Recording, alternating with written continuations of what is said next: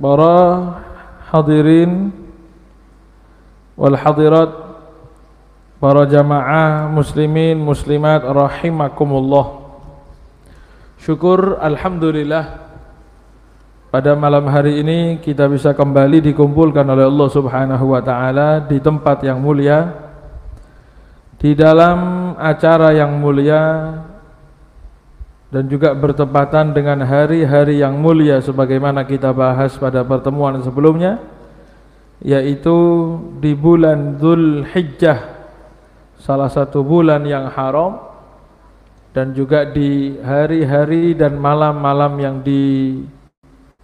dimuliakan oleh Allah bahkan digunakan oleh Allah Subhanahu wa taala untuk bersumpah dalam firman-Nya wal fajri walayalin ashar dan demi waktu fajar serta demi malam-malam yang sepuluh yang disebutkan oleh para alim ulama dari Sayyidina Jabir bin Abdullah yang dimaksud dengan malam yang sepuluh adalah sepuluh malam pertama bulan Dhul Hijjah.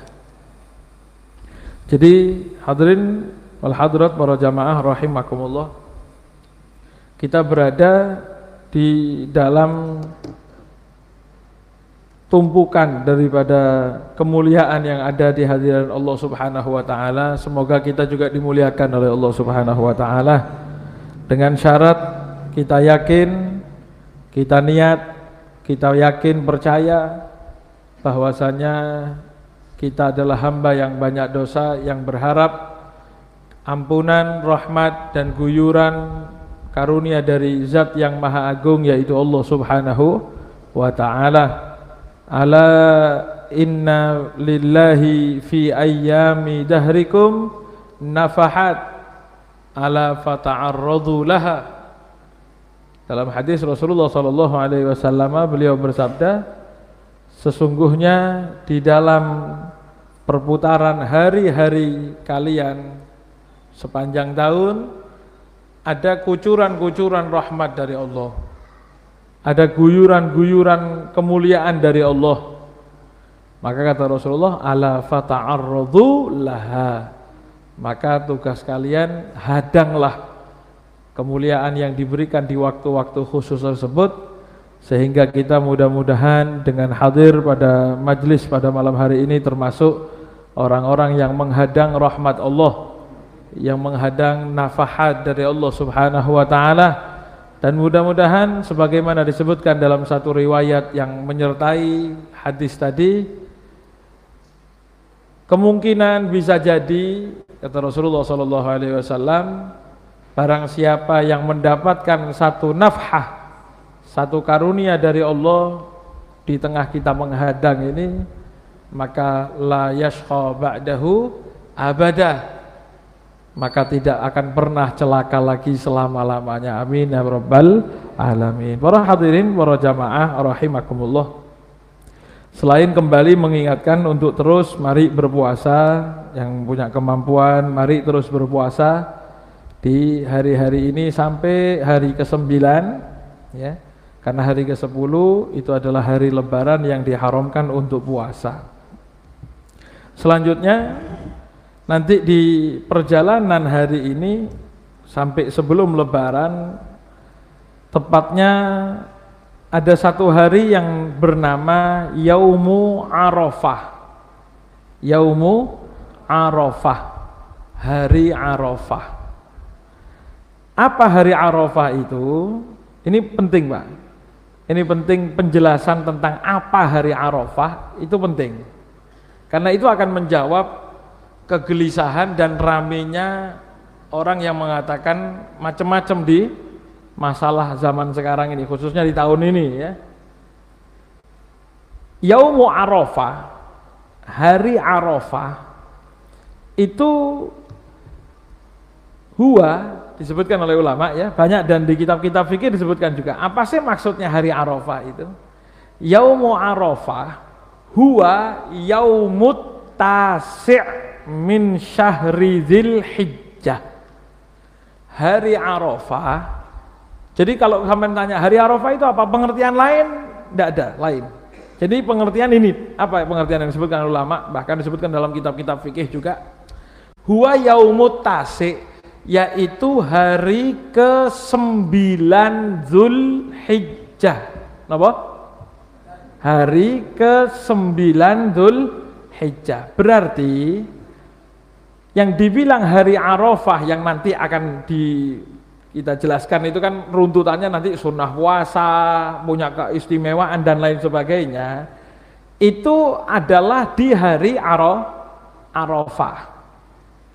Loh, hari Arafahnya apa? Hari Arafahnya adalah hari tanggal 9 Dhul Hijjah. Berarti kaitannya dengan tanggal. Kenapa? Tanggal. Oh Arafah ini kok bukan kaitannya dengan apa namanya? wukuf di Arafah, bukan. Kaitannya dengan tanggal, yaitu tanggal 9. Berarti dalam hukum apa pun yang nanti berkaitan ini disunahkan hari Arafah, ini diamalkan hari Arafah. Oh di Arafah itu turun rahmat, oh di di apa namanya hari Arafah itu fadilah begini, fadilah begitu dan lain sebagainya. Itu semua berkaitan dengan tang tanggal. Tanggal berapa? 9. Berarti model bagaimanapun hitungan tanggal. Bukan kaitannya dengan amalan wukuf. Paham ya? Makanya kalau sekarang ini, mohon maaf ini saya jelaskan pertama mungkin. Karena rame sekarang nih Pak. Khususnya di tahun ini rame betul. Ketika orang yang ngaji tinggal membaca, lah tafs, tas apa namanya tafsil pertama yang disebutkan hat daripada hari Arafah itu oleh ulama-ulama fikih semuanya menjelaskan huwa yaitu hari ke 9. Jadi tidak ada ulama fikih itu menyebutkan hari Arafah adalah hari di mana orang di Arafah berkumpul. Lah kalau tafsirnya seperti itu, kalau takrifnya hari Arafah itu adalah hari tempat di hari Arafah itu orang berkumpul, berarti semua hukum yang berkaitan dengan hari Arafah lihat Kenapa? Lihat wukufnya. Ini sudah wukuf Tabib, enggak ada urusan wukufnya ini hari Arafah niku. Memang kesempurnaan keluar biasa hari Arafah itu juga ada karena hari wukufnya Arafah, tapi yaumu Arafah yang disebutkan dalam hukum fikih oh disunahkan puasa, oh begini, oh begitu, itu kaitannya dengan tanggal 9. Jadi kalau ada orang ngaji, pertama kali ngomong no Arafah itu yaumut tasik. Jadi tidak sampai bikin gugatan ke pengadilan, Pak. Kan iya? Karena kaitannya bukan dengan wukuf. Kaitannya dengan tanggal. Lah, kenapa dinamakan Arafah? Kenapa dinamakan Arafah? Ya. Banyak alasannya sehingga tidak harus kaitannya dengan wukuf di Arafah. Kenapa kan dinamakan Arafah? Kila, ada pendapat yang mengatakan li'anna Adama wa Hawa ijtama'a fihi wa ta'arafa. Karena Nabi Adam sama ibunda Siti Hawa, ya Siti Hawa ijtama'a beliau berdua berkumpul ketemu karena sebelumnya di surga diturunkan ke dunia sebagaimana sering kita jelaskan. Nabi Adam itu diturunkan oleh Allah dalam satu tafsir disebutkan di salah satu gunung namanya Jabal Sarondib. Masih ingat Pak? Jabal Saron Sarondib. Kalau skala zaman sekarang itu di Sri Lanka. Jabal Sarondib. Lah eh, apa namanya? Siti Hawa diturunkan di kota Jeddah. Makanya bahasa Arabnya mbah, nenek itu jadah. Dinamakan Jeddah karena turunnya jad, jadah turun nih mbah. Mbah siapa? Mbah Siti Hawa. Lah, Siti Hawa yang dari Jeddah, Nabi Adam yang dari Jabal Sarondib tadi itu kemudian bertemu di satu tempat. Tempatnya namanya padang itu di satu padang, di satu apa namanya? tempat yang sekarang dipakai berkumpul, wata'arofah dan akhirnya saling mengenali. Ya Allah, Adam, Hawa. Ya Allah alam itu panggil. Kalau sekarang kan begitu gayanya. Ya enggak tahu sekarang dulu ketemunya bagaimana. Lah ta'arofa ta'arofa itu saling kan saling mengenali lagi ya Allah. Mas Hadam. Ya kalau kita nggih. Terus Nabi Adam manggil apa, Pak? Dek apa yang apa, Pak? Wallahu a'lam nggih. Lah, ketika Nabi Adam itu saling bertaaruf, makanya namanya aroh, arafah. Dan jadi padangnya itu disebut dengan padang arafah. Kerjaannya pun dinamakan dengan aroh, arafah. Harinya pun hari tanggal. Makanya dikatakan li'anna adama wa hawa ijtama'a fihi di hari itu di hari arafah Arafah berarti dulu ketemunya Nabi Adam sama Siti Hawa itu di hari Arafah. Kenapa dinamakan hari Arafah? Karena tempat apa hari tempat ketemunya Nabi hari hari ketemunya Nabi Adam dan Siti Hawa. Lah kalau dengan omongan ini saja berarti kan membatalkan yang mengatakan oh hari Arafah itu disebut karena hari wu wukuf. Banyak kok pendapat ulama yang mengatakan ini karena hari ini adalah hari ketemunya ta'arofanya antara Nabi Adam dengan Siti Hawa. Ada lagi yang juga mengatakan Kenapa dinamakan Arafah? Arafah itu artinya tahu, kenal. Arafah itu Pak aslinya, nggih. Dinamakan kila, dinamakan Arafah itu li'annahum ya'tarifuna bidunubihim. Karena manusia termasuk di antaranya Nabi Adam, Siti Hawa dan juga lain sebagainya, itu mereka adalah orang-orang yang Arafah, iktiraf. Apa iktiraf itu? Ngaku, mengenali betul, ngaku bahwasanya banyak doh dosa. Berarti nama akhirnya dinamakan harinya hari Arafah. Ada lagi yang mengatakan namanya Arafah itu disebutkan li'annallaha ta'ala yata'arraf alaihim. Karena Allah Subhanahu wa taala memperkenalkan kepada mereka, menunjukkan kepada manusia ini di hari tanggal 9 itu birrahmati wal maghfirah dengan rahmat dan ampunan. Ya. Dan juga di antaranya karena Nabi Jib, Sayyidina Jibril alaihi salatu wassalam beliau mengatakan kepada Nabi Ibrahim ala Nabi wa alaihi wassalam fi dzalikal mauqif di padang Arafah itu ba'da faraghihi minal manasik kemudian mengatakan arafta nah sehingga akhirnya dijuluki padang Arafah jadi intinya Arafah itu adalah hari tanggal sem sembilan ya. Nanti kelanjutannya kalau ngomongkan hukum, semua hukum yang berlaku itu kaitannya dengan tang tanggal sembilan bukan dengan hari wukuf. Hari wukufnya di sana kan katanya Beb, kalau di sana hari Zulhijjahnya itu tahun ini hari apa? Kamis ya. Kemarin kita hari apa? Kemarin kita Jumat. Apa? Jumat kan? Pengumuman pemerintah Jumat. Hari di Indonesia hari Jumat, sehingga ketemu lebarannya hari Ahad. Berarti Arafahnya hari Sabtu. Lah di Saudi sesuai pengumuman kalau yang tidak salah yang saya tahu, yang saya dengar adalah tanggal satunya hari Kemis, berarti maju sehari dari Indonesia. Berarti Arafahnya kalau kita hari Sabtu, mereka hari Jumat. Waktunya hari Sabtu itu Beb saya puasa Arafah apa tanggal delapannya kita itu Beb? Karena di sana wukuf di Arafah. Kembali kepada pengertian tadi itu Pak, hari Arafah adalah hari tanggal berarti Sabtu nopo Jumat? Sabtu. Lu kan urusannya dengan tanggal 9. Lu kan berarti kasep Beb kemarin di sana.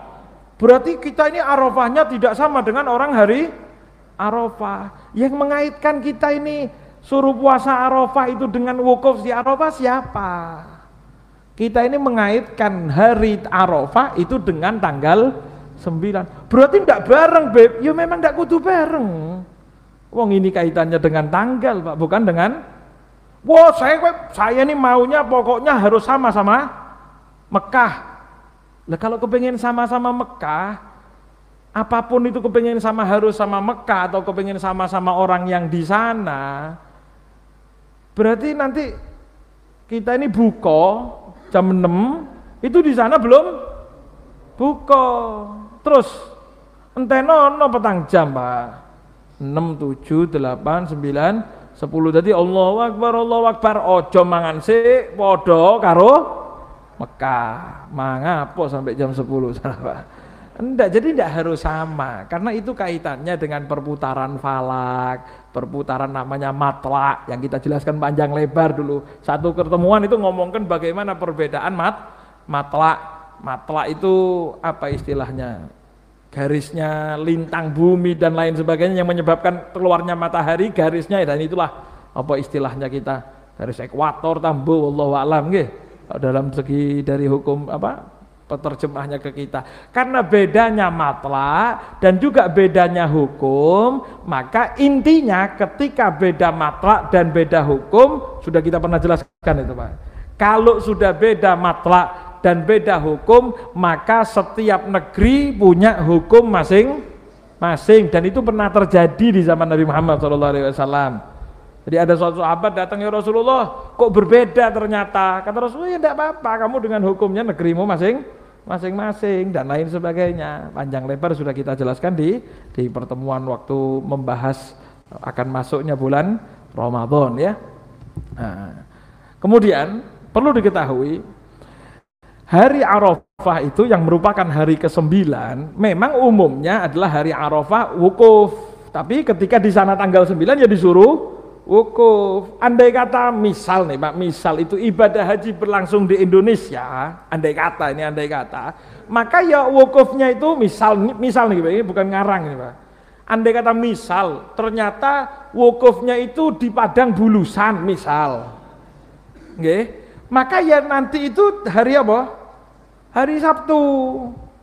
Kenapa? Karena kan di sini tanggal sembilannya hari Sabtu ya hari Sabtu terlaksananya. Jadi urusannya masing-masing. Loh Beb, yang di sana Beb, yang di Saudi, berarti dia puasa Arafahnya hari apa? Karena mereka menentukan tanggal satunya itu hari Kamis, berarti di sana puasa Jumat, Arafah silahkan, tidak ada masalah. Cuma kan sekarang tinggal kebalik yang di sana duluan, di sini lambat, tidak ada masalah, ya, tidak ada masalah. Jadi dan itu disebutkan banyak oleh ulama bagaimana menentukan kalender hijriah dan lain sebagainya ya. Nah, dikatakan wahwa dan hari tanggal 9 hari Arafah itu min afdolil ayam termasuk hari yang terafdol di antara hari-hari yang ada. Jadi kalau di deret hari-hari afdol itu termasuk yang lebih paling afdol di antaranya adalah hari Arafah.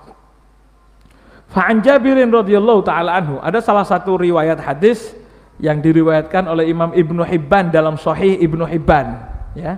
Diriwayatkan sahih dari Imam Ibnu Hibban. Dari sahabat Jabir bin Abdullah, anin Nabi sallallahu alaihi wasallam qala, dari Nabi Muhammad sallallahu alaihi wasallam bahwasanya Nabi Muhammad beliau bersabda, "Ma min yaumin afdal indallahi min yaumi Arafah." Tidak ada hari di sisi Allah yang lebih agung dari hari Arafah.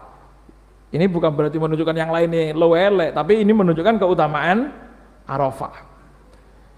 Kenapa? Yanzilullahu tabaraka wa ta'ala ila sama'i dunia. Allah turun. Maksudnya di sini Allah turun disebutkan oleh ulama, maksudnya turun roh ay rahmatuh. Allah turun rahmatnya. Ke mana turun rahmatnya? Ila sama dunia, ke langit dunia ini, langit yang langsung kita lihat. Itu menunjukkan bagaimana kedekatan rahmatnya Allah. Jadi saking banyak, saking dekatnya rahmat Allah, begitu mendekat ke manusia ini, fayubahi bi ahlil ard. Dan di hari Arafah itu Allah membanggakan penduduk bumi, ahlas sama kepada penduduk langit, malaikat dan makhluk-makhluk yang ada di langit. Wallahu alam apa saja.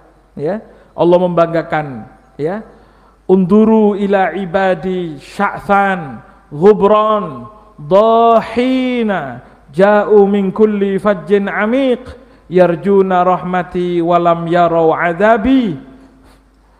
Lihatlah eh kepada hambaku mereka itu tutung di Arafah itu ya.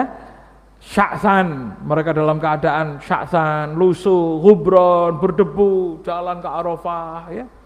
Dahina Jauh min kulli fajjin amik, mereka berjuang, mereka berkorban, datang dari segala penjuru, mereka berharap di hari Arafah itu ya kemudian melaksanakan wukuf dan lain sebagainya mereka berharap rahmatku walam yarau adabi dan mereka tidak sekalipun ngelihat Allah akan mengadab. Adabnya Allah tidak dilihat. Lali sama adabnya. Allah karena yakin bahwasanya turun rahmat falam yuro maka tidak terlihat aksaro atikon falam yak, falam yuro aksaro atikon minan nari min yaumi arafah maka tidak pernah terlihat banyaknya orang yang dibebaskan dari api neraka lebih dari hari Arafah. Jadi hari Arafah ini saking banyaknya orang dibebaskan oleh Allah dari api neraka, eh, maka seakan-akan tidak pernah lebih dari hari Arafah itu ada orang yang di, di, dibebaskan begitu banyak. Sallallahu alaihi wasallam Muhammad. Ya mudah-mudahan kita termasuk nih salah satunya nih. Dalam satu riwayat lagi dari Tariq Nafi' dari sahabat Abdullah ibnu Umar radhiyallahu taala anhuma dari sahabat Abdullah bin Umar. Marfu'an wa mauqufan ya ada riwayat yang sampai mengatakan itu sampai ke Nabi Muhammad sallallahu alaihi wasallam ini pertanyaannya. Ada yang mengatakan ini ke Sayyidina Abdullah bin Umar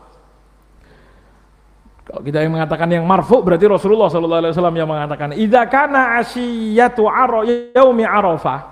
Kalau sudah sore hari hari Arafah, kalau sudah masuk sore hari hari Arafah, lam yabqa ahadun. Tidak tersisa satu orang pun.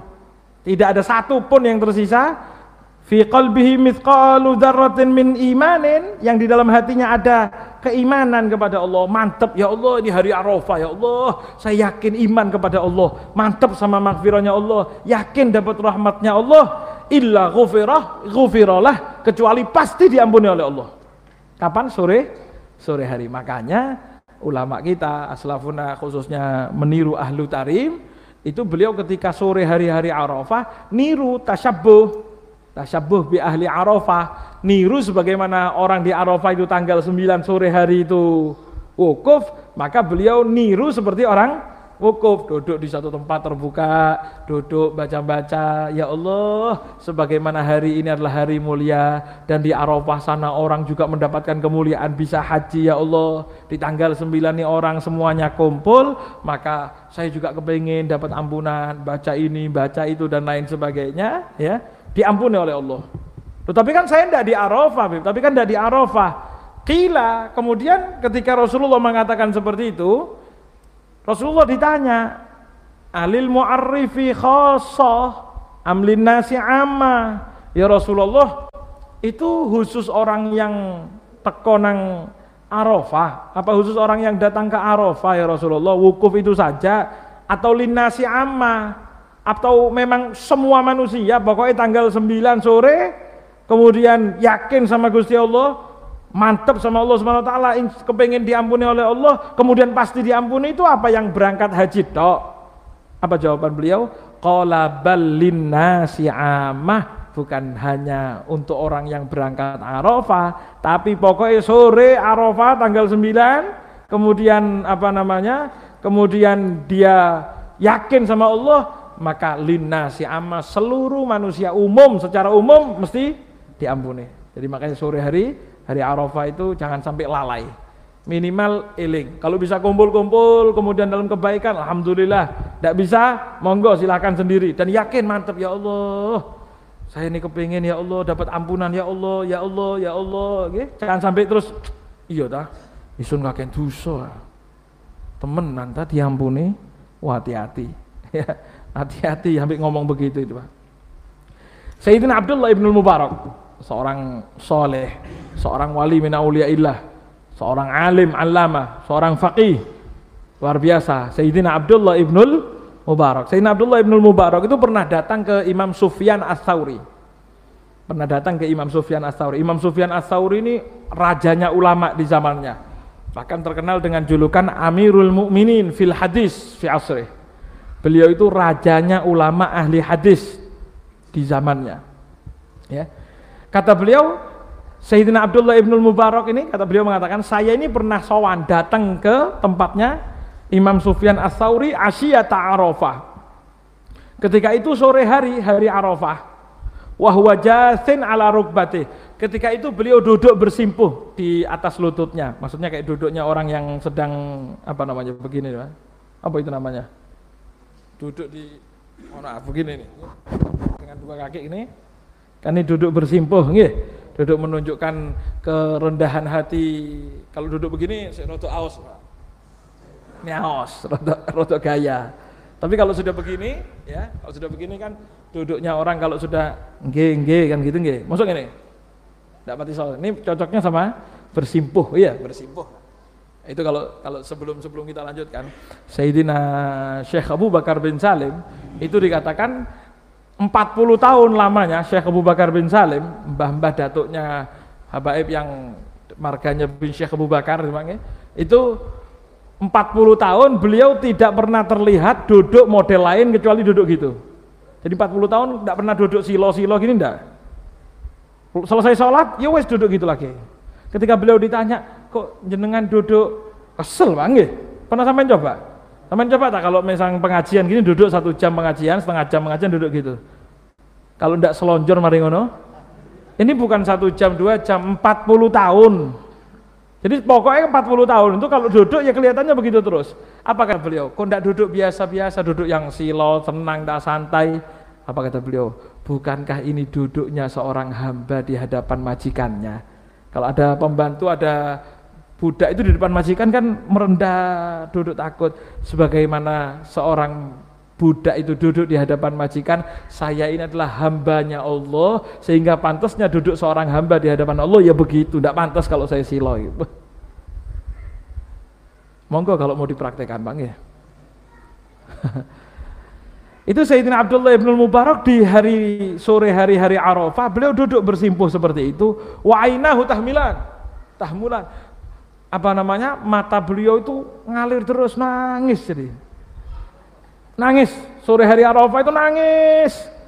Falta fata ilayya. Ketika saya datang, akhirnya beliau noleh kepada saya. Nah, sempat anu merasakan keberadaannya Sayyidina Abdullah Mubarak itu sempat kenoleh. Fakultulahu. Kemudian beliau nangis. Man aswa'u hadal jam'i halan. Kemudian beliau bilang, ya Imam, sopo sih orang yang kira-kira elek di hari ini kan ini hari mulia ada masih ada ndak orang elek kira-kira di hari ini? Apa jawaban beliau? Alladzi yadhunnu annallaha la yaghfir lahum. Alladzi yadhunnu annallaha la yaghfir lahum. Alladzi yadhunnu annallaha la yaghfir lahum. Orang yang elek parah kata beliau itu hari ini sore ini adalah orang yang masih ngerasa koyoke Allah ndak ngampuni saya itu orang paling elek saat dunia alias Hari ini kalau ada masih orang ngomong tidak diampuni itu wong wele karena jelas pokoknya iman mantap sama Allah pasti diampuni Pak. Sore hari-hari Arafah nggih.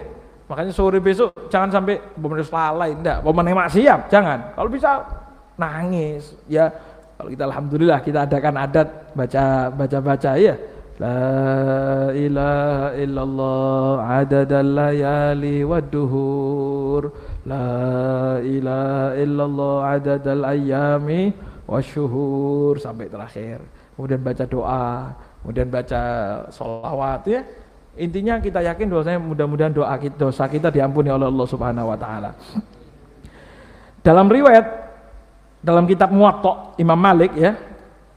Kitab Muwatta itu yang paling awal, Pak. Ada kitab hadis dikumpulkan itu kitab Muwatta ya, Imam Malik itu beliau punya murid Imam Syafi'i. Dalam riwayat Imam Malik ini dalam kitab Muwatta dikatakan dalam hadis Rasulullah Shallallahu Alaihi Wasallam beliau bersabda, "Ma ru'ya syaitan yauman huwa fihi asghar wala adhar wala ahqar wala aghyab minhu yauma arafah." Tidak pernah setan itu terlihat di satu hari gitu, setan itu terlihat lebih kecil lebih kecil, ciut. Jadi setan tuh mengkeret, iya mengkeret ah. Apa mengkeret itu? Susut ya. Setan tuh kelihatan kecil habis. Wala adhar, ngerosok kalah, leh, kalah, kalah, kalah. Setan. Tidak pernah setan tuh terlihat ngerosok kalah parah. Wala ahkor dan ngerasa hina. Aduh, wis bambung, bambung. Gitu ya. Setan tuh di hari itu sampai tidak pernah terlihat yang lebih parah ngerosom bambung wala ayat mangkel emosi dalam hati minhu yauma arafah lebih daripada hari arafah jadi mulai dulu setan itu tidak pernah susut welek bambung mangkel apa mana? Emosi ya lebih parah dari hari Arafah. Wa madzaka illa lima yara min tanazzulir rahmah wa tajawuzillah 'anil dzunubil 'idham. Kenapa kok hari itu setan tuh susut, mengkeret, kecil sampai kemudian kalah. Hari itu merasa kalah atau bisa artinya lari tunggang langgang kayak wong kabur, uh, takut sudah. Merasa hina, merasa mangkel emosi. Kenapa? Karena bagaimana dia melihat turunnya rahmat Allah yang begitu luar biasa dahsyat dan begitu Allah itu sudah tidak ngereken lagi kepada hambanya yang punya dosa besar kecuali sudah diampuni semuanya di hari itu. Ya setan itu. Illa maru ya yaum badr. Kecuali kata Rasulullah SAW setan itu pernah begitu pernah pernah satu kali saja. Kapan? Perang badar dulu. Perang badar itu setan pernah kelihatan podo kayak hari arafah. Jadi hari arafah nih kita nih buat setan sama seperti perang Badar. Nggih. Kita ceritakan perang Badar itu. Saya kalau sudah Ramadan cerita Badar, nggih. Tahun lalu cerita Badar, tahun sebelumnya cerita Badar. Waktu sudah Ramadan cerita Badar gimana? Luar biasanya perang Badar dituntun sama malaikat. Bahkan malaikat itu dikatakan ya, "Kila wa ma ra'a Badar." Ya Rasulullah, apa memang setan itu sampai bambung sama mangkel kecil susut dan lain sebagainya. Katanya perang Badar pernah juga iya. Kenapa kalau pas perang Badar itu? Ro'a Jibril alaihi salam wahwa yazi'ul malaikah. Karena ketika perang Badar itu setan lari tunggang langgang mangkel emosi gara-gara ngelihat Jibril itu datang ngomando malaikat turun dari langit. Jadi perang Badar itu Oke, kalau kita ceritakan, setan itu lari tunggang langgang. Padahal setan itu sudah sempat masuk di barisannya musuh, ngomando ayo, wedi. Tapi begitu ngelihat malaikat Jibril turun bawa komando pasukan malaikat, bahkan di dalam riwayat dikatakan apa namanya dengan imamah hijau, ya, ada riwayat yang mengatakan imamah kuning, ada yang mengatakan atau ada yang mengatakan imamah putih. Itu setan tuh kabur. Kenapa? Karena malaikat Jibril tuh ngomando malaikat turun. Wah, jadi wala kalawis wer Bahkan di, di dalam perang Badar itu banyak para sahabat tuh ngelihat dengan mata kepala sendiri. Banyak sahabat cerita. Ya dalam riwayat-riwayat setelah perang Badar itu sahabat cerita, saya itu dulu bahkan adalah salah seorang sahabat tuh buta saya ngomong, saya ini kalau mau saya bisa tunjukkan tempatnya langsung. Andai kata saya bisa melek, saya tunjukkan di tempatnya. Saya ini sudah ngayunkan pedang, sudah ngangkat pedang mau nyikat musuh. Belum saya ayunkan, pleng, longgur dulu. Ada yang mengatakan lepas kepalanya, ada yang mengatakan tiba-tiba dia jatuh sendiri, apa namanya? Ada bekasnya cambukan panas, kayak cambukan melepuh gitu. Saya bingung, siapa sing ini durung ngayun ini, belum ngayun, pleng, pleng, pleng, pleng. Eh, itu setan sudah kabur duluan, Pak. Yang Badar ya. Sehingga kehebatan yang terjadi di perang Badar sampai membuat setan seperti itu terjadi lagi setiap hari Arafah. Saking luar biasanya rahmat yang Allah turunkan di hari Arafah. Ada satu riwayat lagi Pak, ini yang menunjukkan bagaimana hebatnya hari Arafah. Sehingga hari Arafah, ayo jangan sampai lalai nggih. Ini ini semua tidak akan ada gunanya kalau ternyata besok Sabtu si ruwet belanja, si ruwet aduh akhirnya ya monggo silahkan dipersiapkan kurbannya tapi jangan sampai lupa khususnya sore sore hari Arafah ada riwayat Sayyidina Abdullah ibnu Abbas radhiyallahu taala anhuma. Yang ini diriwayatkan oleh Imam Ibnu Majah, ya, Imam Ibnu Majah dan juga Imamul Baihaqi. Ini hadisnya diriwayatkan oleh ulama-ulama besar ya. Dikatakan anna Rasulullah sallallahu alaihi wasallam bahwasanya Rasulullah sallallahu alaihi wasallam da'a li ummatihi. Kanjeng Nabi itu mendoakan umatnya betul-betul. Kapan? Asyiyata Arafah. Di sore hari hari Arafah, Kanjeng Nabi itu doa betul mempeng Kanjeng Nabi itu doa hari biasa terus, nggak pernah lupa sama umatnya. Ketika Siti Aisyah itu pernah didoakan oleh Kanjeng Nabi, wah ya Allah, ampunilah doanya Aisyah, dosanya Aisyah yang dulu atau yang akan datang, ya, yang tahu atau yang tidak sadar, ampuni. Itu Siti Aisyah girang, sampai wajahnya kelihatan kalau orang girang. Akhir kata kata Rasulullah, asarurti ya Aisyah, apa kamu girang Aisyah? Kata kata Siti Aisyah, ya Rasulullah, siapa sih tidak girang? Didoakan Doa seperti itu. Apa jawaban kanjeng Nabi? Ketahuilah wahai Aisyah, itulah doaku setiap sholat kepada umatku. Allah, iya, sallallahu Muhammad. Berarti ketika doa ini bukan doa seperti biasa, lebih mempeng lagi. Bahkan uh, Al Fakir pernah dulu sama almarhum guru kita Al Habib Hasim sama Habib Soleh bin Jindan naik pak satu bukit gitu tidak terlalu tinggi itu namanya ada satu gua kecil gitu namanya Gharu Sajdah Gharu Sajdah gua sajdah sajadah nih pak sajdah tempat sujud ya kenapa namakan Gharu Sajdah karena Rasulullah SAW pernah naik ke atas itu kemudian sujud sampai nangis. Sehingga sahabat ini nunggu lama. Tuh takut ada apa-apa. Dilihat naik lagi, nasionalnya masih sujud, masih doa terus. Balik lagi sampai sahabat tuh takut, ah, mungkin ada apa-apa. Balik lagi. Sampai berjam-jam Nabi Muhammad sujud tidak mari. Ketika Rasulullah SAW selesai ditanya Rasulullah, apa terjadi sesuatu? Enggak, saya cuma mikiri umat saya sehingga saya doakan dalam sujud saya. Sallallahu alaihi Muhammad. Jadi sujud lama sampai akhirnya guanya dinamakan gua sajdah. Iya, naik itu kita pernah. Ya tempatnya kita dikasih tahu orang yang sana yang tahu nggih. Karena tempat-tempat itu kosong mana ada orang karena ya tidak banyak yang tahu. Ini Rasulullah SAW hari Arafah sore hari anu apa namanya e, doa faujibah kemudian dapat jawaban dari Allah sore hari hari Arafah anni qad ghafartu lahum ma khalal madzalim Fa ini akhidun lil madlumi minadh dhalim. Ternyata ada jawaban dari Allah. Wahai Rasulullah, saya ampuni umatmu kepada umatmu semuanya kecuali yang urusan dolim-dolim.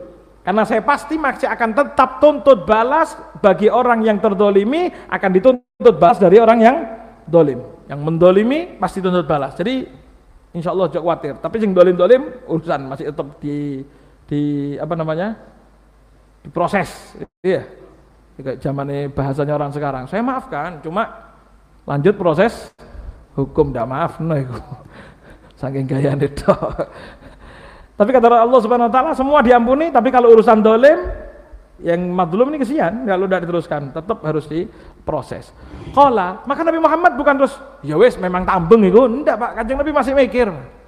Ya Robbi, in syi'ta a'taital madlum al jannah wa ghafartal madzalim ya. Ya Allah gini saja kalau bahasa kita gitu ya Allah gini saja kan engkau mampu ya Allah andai kata engkau mau gini saja ya Allah. Orang yang terdolimi engkau kasih surga ya Allah. Yang dolim ampuni. Jadi kan impas enak gitu ya Allah. Jangan-jangan sampai tidak diampuni ya Allah. Yang dolim diampuni. Lah terus kan iki kesian. Ya kasih surga ya Allah. Ya sallallahu alaihi wasallam Muhammad. Falam yujib ya. Asyata arafah. Ternyata masih belum ada jawaban. Sore hari-hari arafah itu falamma asbaha bil muzdalifah ketika paginya Rasulullah sallallahu alaihi wasallam di Muzdalifah ya ada doa di hari Muzdalifah kanjeng Nabi ngulangi lagi doa ya Allah ya Allah ya Allah faujiba ila masul ternyata diterima doanya kanjeng Nabi Muhammad Shallallahu Alaihi Wasallam. Ya. Jadi yang dolim tetap diampuni, yang terkena kedoliman dapat surga. Fadhahika Rasulullah Shallallahu Alaihi Wasallam. Maka Nabi Muhammad SAW tersenyum bahagia. Kanjeng Nabi sampai tertawa. Iya, terus tertawanya kanjeng Nabi tidak sampai kakak ngakak ngakak itu pak. Kanjeng Nabi ida surah eh, karena wajhu gitu. Atau komar. Kalau Rasulullah SAW itu uh, kalau sudah tersenyum paling mentok tuh sampai kelihatan gigi apa namanya ini, gigi seri, ya paling mentok tuh. Jadi senyumnya Rasulullah SAW Muhammad. Kalau sudah mesem itu, kalau sudah sampai ketawa itu sampai apa namanya merah, pipinya sampai kemudian kelihatan pinggirannya gigi itu ya. Auqala tabastam dalam riwayat lain tersenyum kan Nabi. Jadi tiba-tiba Nabi Muhammad Sallallahu Alaihi Wasallam senyum gitu di hari Muzdalifah. Faqala lahu Abu Bakar wa Umar bi abi anta wa ummi Inna hadhi sa'ah ma kunta tadhak fiha. Ya Rasulullah, kok tumben-tumbenan hari Muzdalifah yang biasanya panjenengan doa masih terus kok tumben-tumbenan hari ini panjenengan apa namanya? Senyum Kanjeng Nabi. Apa yang membuatmu sampai tertawa tersenyum gitu ya Rasulullah? Adhakallahu sinnak. Semoga Allah terus meneruskan senyummu ini ya Rasulullah, ya.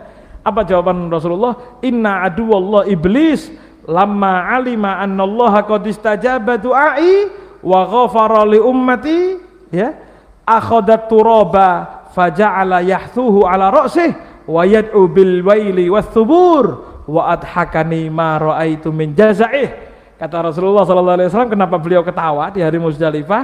Gini kata beliau musuhnya Allah iblis niku iblis. Ketika tahu ternyata doa saya diampuni bahkan ketika Allah tidak akan mau mengampuni yang dolim saya bilang ya Allah yang dolim kasih ampunan yang terdolimi kasih surga ya Allah ternyata diterima. Ketika setan itu tahu bahwasanya Allah mengabulkan doa saya dan umat saya ini akan diampuni. Doa di hari Arafah itu berarti angin manjurnya setan itu begitu tahu akhodat turab langsung ngambil tanah kemudian dihamburkan di atas kepalanya sambil ngomong waduh celoko rusak rusak gagal gagal gagal maning gagal maning son son. Hancur ya Allah hancur hancur hancur kata setan. Kenapa? Ya gimana ndak? Gudo saben tahun ketika temenanan hari Arafah didoakan. Sawong dolime diampuni Sallallahu alaihi wasallam Muhammad. Sehingga kata Rasulullah, ketika saya lihat setan tuh ngambil tanah sampai mangkel seperti itu, saya tertawa ngelihat setan kayak ngono itu. Nggih, sallallahu alaihi wasallam Muhammad. Iya. Sallallahu alaihi wasallam Muhammad. Iya. Luar biasa nggih. Ada pelajaran besar Pak dari doanya Nabi Muhammad sallallahu alaihi wasallam ya. Ada satu riwayat kemudian juga ya dan jadi intinya hari Arafah ini monggo kita lalui dengan ibadah. Sampai mau sholawat mulai pagi sudah monggo silahkan. Ya mulai malam itu malam Arafah terus ibadah. Paginya puasa Alhamdulillah. Nggih kalau bisa puasa dimulai dari tanggal satu kemarin. Kalau tidak bisa minimal hari Tarwiyah tanggal 8 dan hari Arafah tanggal 9 ya. Ada satu riwayat hadis dari Sayyidina Abi Qatadah dan ini diriwayatkan oleh Imam Muslim dan Imam Ahmad serta Imam Abu Dawud, Imam Nasai. Bahwasanya Rasulullah Shallallahu alaihi wasallam beliau bersabda, "Siyamu yaumi Arafah" puasa hari Arafah itu ahtasibu Allah saya berharap kepada Allah Subhanahu wa taala an yukaffirah sanatallati qablahu wallati ba'dahu semoga puasa hari Arafah itu bisa menghapus dosa yang sebelumnya satu tahun dan yang setelahnya satu tahun berarti kalau kemarin-kemarin kita ngomong bahwasanya hari-hari 10 itu 1 sampai 8 itu hitungan seperti satu tahun tapi hari Arafah seperti pengampunan untuk dua dua tahun hari Arafah. Iya. Juga ada satu riwayat lagi yang dinukil oleh Imam Ibnu Hajar Al Asqalani dalam kitab Al Khisalul Mukaffarah Lidzunub Al Khisalul Mukaffirah Lidzunub Man shoma yaumi Arafah man shoma yauma Arafah ghufira ma taqaddama min dzambihi wa ma barang siapa yang puasa di hari Arafah maka Allah akan mengampuni dosanya yang telah lalu dan dosa yang akan datang ya sallallahu alaihi wasallam kalau ini malah tanpa embel-embel berapa lama? Ndak, pokoknya dosa sing mburi sing ngarep semuanya. Iya, sallallahu alaihi wasallam, sallallahu alaihi Muhammad. Iya, sallallahu alaihi wasallam Muhammad ya. Ya. Anu Beb, kalau saya ndak minta gimana Beb? Monggo, ndak ada masalah, Pak. Jadi gini, ndak harus doa, jadi kita ini zikir sama Allah. Beb, kok di sini kok tidak ada doanya, Beb ya? La ilaha illallah kari Jawa, Beb. Saya ini kepengennya itu minta, ya Allah, Allahumma ini asaluka, Allahumma ini asaluka, Allahumma ini asaluka, Allahumma ini asaluka. Kalau bisa itu rong jam kok Allahumma ini asaluka dok, Beb. Barangkali ada yang minta, enggak? Jadi gini, zikir kita kepada Allah itu membuat Allah senang, ridho. Lah ketika Allah itu ridho, tidak usah jaluk sudah dikasih gitu.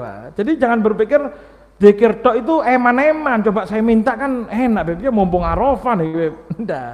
Dalam satu riwayat hadis yang diriwayatkan oleh Imamul Bukhari, ya dalam kitab tarikhnya beliau dan Imam Bazar, ida syaghala abdi sana ida ida syaghala abdi sana'hu alayya an mas'alati a'taituhu afdal ma'u'ti sa'ilin. Ketika seorang hamba sudah tersibukkan oleh pujiannya kepadaku. Zikir muji Allah. La ilaha illallah adadal layali wadduhur itu minta memuji Pak?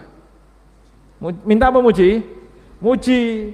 Kenapa BBB la ilaha illallah Allahumma inni as'aluka. Enggak kenapa? Dalam hadis ini dikatakan barang siapa yang pujiannya kepadaku menyibukkan dia dari minta kepada saya Saking tadi la ilaha illallah Allah Allah Allah Allah Allah sampai tidak ngomong Allah main yas'aluka blas beb. Apa kata Allah dalam riwayat kata Allah Subhanahu wa taala dalam hadis ini, hadis qudsi dikatakan ituhu maka saya aku akan berikan kepadanya lebih abdol, lebih hebat daripada apa yang dia minta. Andai kata dia minta sama dia la ilaha illallah gitu dok, itu yang dia minta sama yang diem ini tidak minta saya kasih lebih hebat yang yang diem tadi, yang ngomong la ilaha illallah muji Allah Subhanahu wa taala ya. Sallallahu alaihi wasallam Muhammad Sallallahu alaihi wasallam. Jadi banyak ya riwayat-riwayat fadilah zikir, baik itu secara umum ataupun khusus di hari Arafah. Oke, kembali lagi kemudian kita ingatkan ayo siapkan napa? kurban. Yang belum-belum, yang masih roto abot-abot, Rasulullah SAW bersabda, "Fatibu biha nafsan, legowo kenati."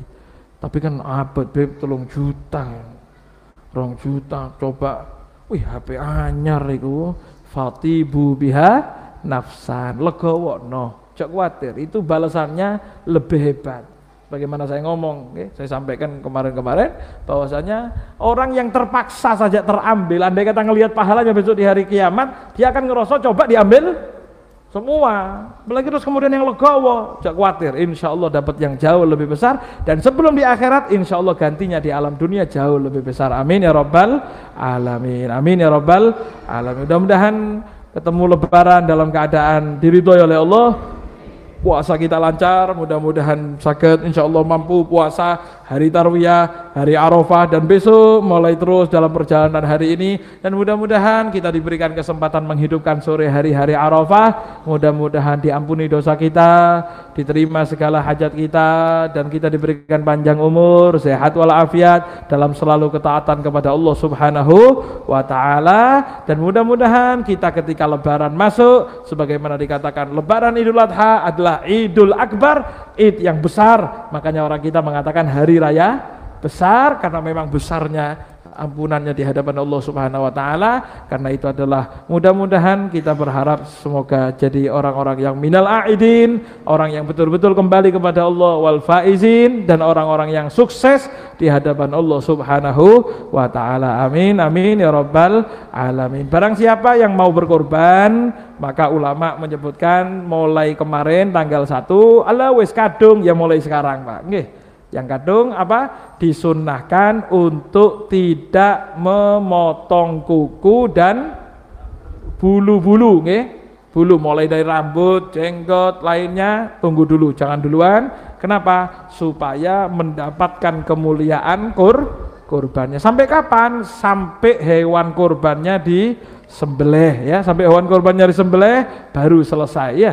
Kemudian yang bisa motong sendiri sunnah motong sendiri kecuali perempuan Ya, kalau tidak bisa motong sendiri, sunnah untuk menyaksikan hewan kurban. Jadi ketika dikorbankan sampai lihat. Iya, karena Rasulullah SAW mengatakan kepada Sayyidatuna Aisyah, "Qumi ila udhiyatik fashhadiha fa innahu bi awwali qutrat min damiha yughfaru laki ma salaf min dunubiki." Kata Rasulullah, "Ayo bangun bangun, saksikan hewan kurbanmu dan apa namanya? Lihat hewan kurbanmu karena pertama kali tetesan darah yang menetes itu menjadi bukti tanda dimulainya ampunan Allah Subhanahu wa taala dari semua dosa-dosamu yang telah lalu. Amin ya rabbal alamin. Yang belum mudah-mudahan bisa diberikan rezeki oleh Allah Subhanahu wa taala, mudah-mudahan bisa diberikan kekuatan oleh Allah, diberikan gantinya oleh Allah Subhanahu wa taala. Amin amin ya rabbal alamin. Wa sallallahu ala sayyidina Muhammadin wa ala alihi washabihi wasallam walhamdulillahi rabbil alamin. Diumumkan kembali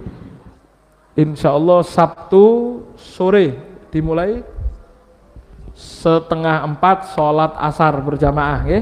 dimulai setengah empat sore kita melaksanakan takrif sebagaimana adatnya orang tarim niru orang yang wukuf di Arafah tanggal 9 mudah-mudahan dapat pahala yang sama sebagaimana Allah memberikan kepada beliau. Fadlullah wasi amin ya rabbal alamin